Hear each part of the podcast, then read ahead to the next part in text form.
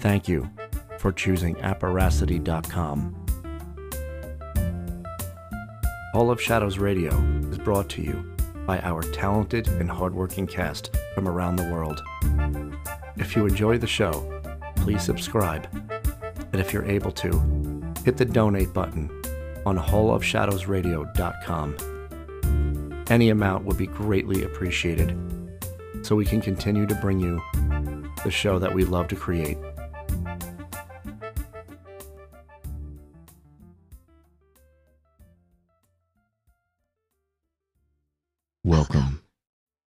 To the Hall of Shadows.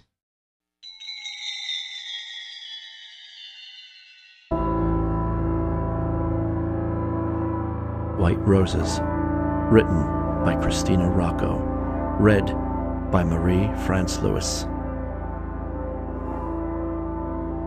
Sophia looked around the dark, dusty living room. Everything was just as she remembered. The sofa with the plastic cover, the old TV cabinet, and the mahogany bookshelves that lined the right wall.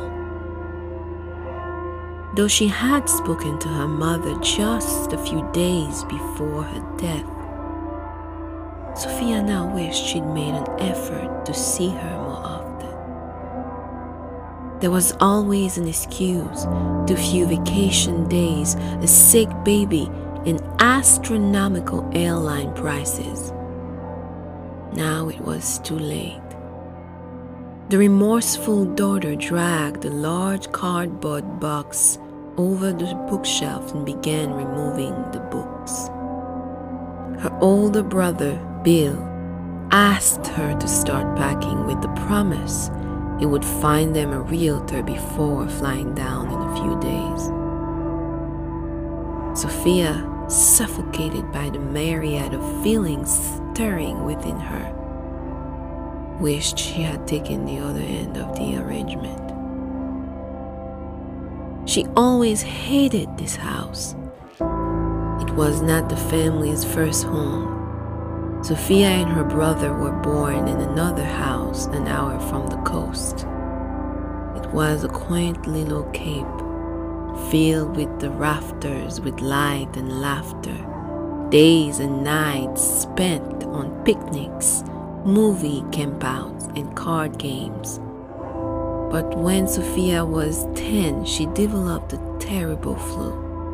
Her father, concerned about her rising fever, sprang out to bed and went to pick up some medication from the pharmacy.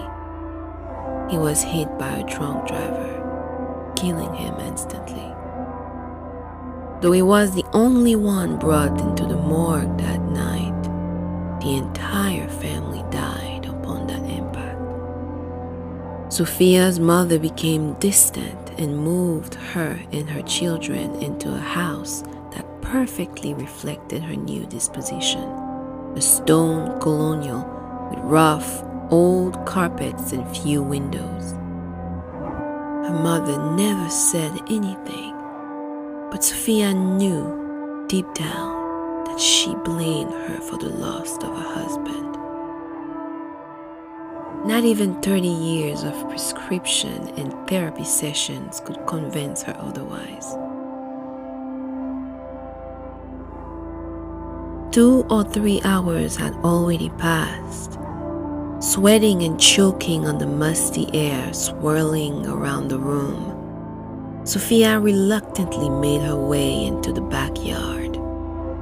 It was the part of the house she disliked the most. She opened the rear French door and stepped onto the patio, her heart filled with familiar dread as she looked out into the garden. There, between two rose bushes, stood a six foot tall statue of the Virgin Mary on a cement base. Most statues portrayed her as a beautiful, majestic creature, but not this one. The statue, now withered with age, was the ugliest, most depressing depiction of the woman that Sophia had ever seen. The statue's head was lowered, a veil covering her eyes, and her hands were cupped to her face in a display of pure sorrow. Her body was covered by a thicker and heavier robe than usual, which added to her air of suffering. Even as a teenager, Sophia avoided looking at the statue. She always wondered why her mother would keep such an unsettling piece of art. Did she hope that her children would see it and be reminded of their lonely, suffering mother? An immortal monument to her unwanted martyrdom. Sophia thought it was stupid to ask questions for which there would be no answers. The tired woman looked at the cast iron benches that lined the patio. They were in excellent condition, and their ornate craftsmanship could no doubt bring a decent sum.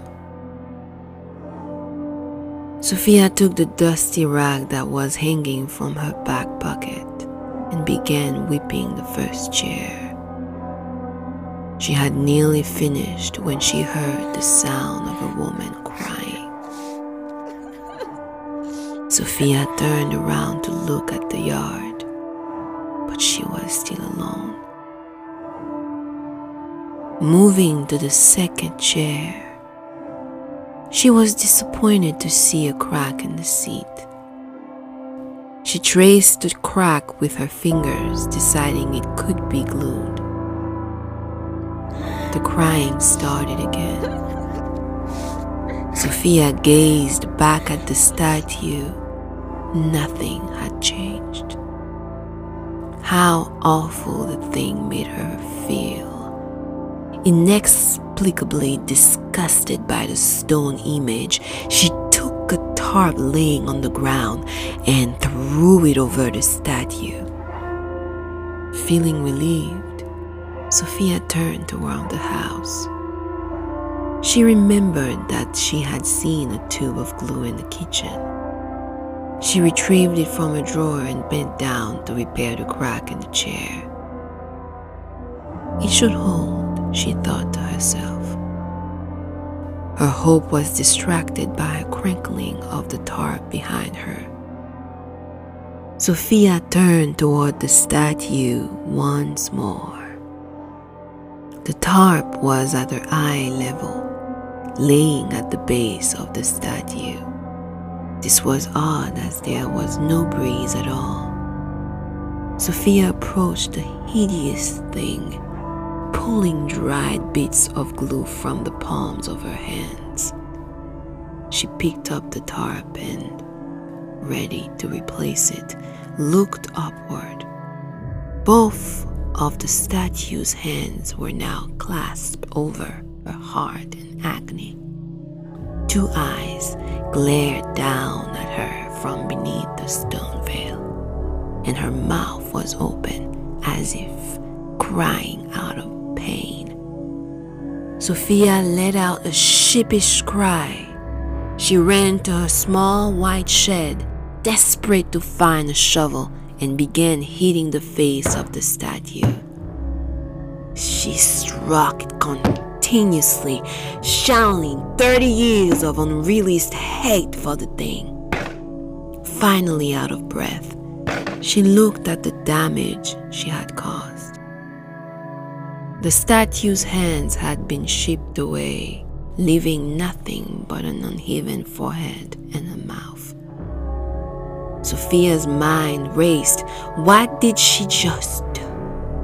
How would she explain this to her brother? And more importantly, what nefarious punishments awaited a woman for desecrating a religious icon?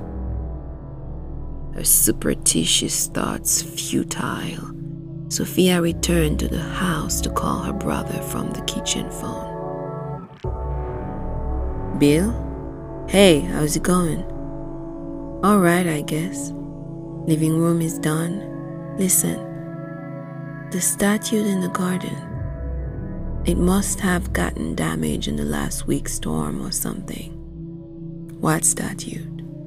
The woman statue in the garden between the rose bushes?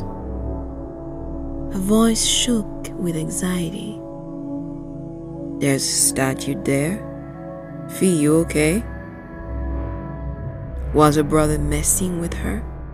After 15 years of living there, how could he not know what she was talking about? Whatever, I got a meeting in five, he continued. Don't worry about the property, just work on the house. I'll be there in two days. Thanks, sis. Sophia hung up the phone without saying goodbye. She quickly remembered that she forgot to close the sliding door. She decided she would close it and have Bill deal with the backyard. Sophia walked toward the back door. The statue was gone. She walked out on the grass, looking in all directions. There was nothing but a crumpled base where the statue once stood. As she ran back into the house, Sophia heard a crash in the dining room. The frightened woman entered the red wall room. A ceramic flower vase lay in pieces on the floor. She raised her eyes to the far corner. There was something standing there its back facing Sophia. Something wearing what looked like a long robe. Mom? It was the statue. As it slowly turned towards Sophia, she could see that its face was back and its gaping wide mouth filled the house with an agonizing wail. Sophia fell to the floor and the tables and chairs began to violently shake. The statue began to levitate toward the ceiling, its cries becoming louder and more agonizing. Floated toward Sophia. Blood dripped from his sunken eyes, and a red rain of tears soaked from her. It wasn't my fault, Sophia screamed, not knowing why. She quickly flipped on her stomach, crawled out of the room, and fled the house with nothing but her purse. Sophia called Bill and refused to go back to the house. As promised, he went to the residence two days later. An inspection of the backyard confirmed what he already knew. There wasn't a statue in sight, just three rose bushes in the garden. The side one looked dry and unkempt as compared with the center one, which was blooming with dozens of beautiful white roses.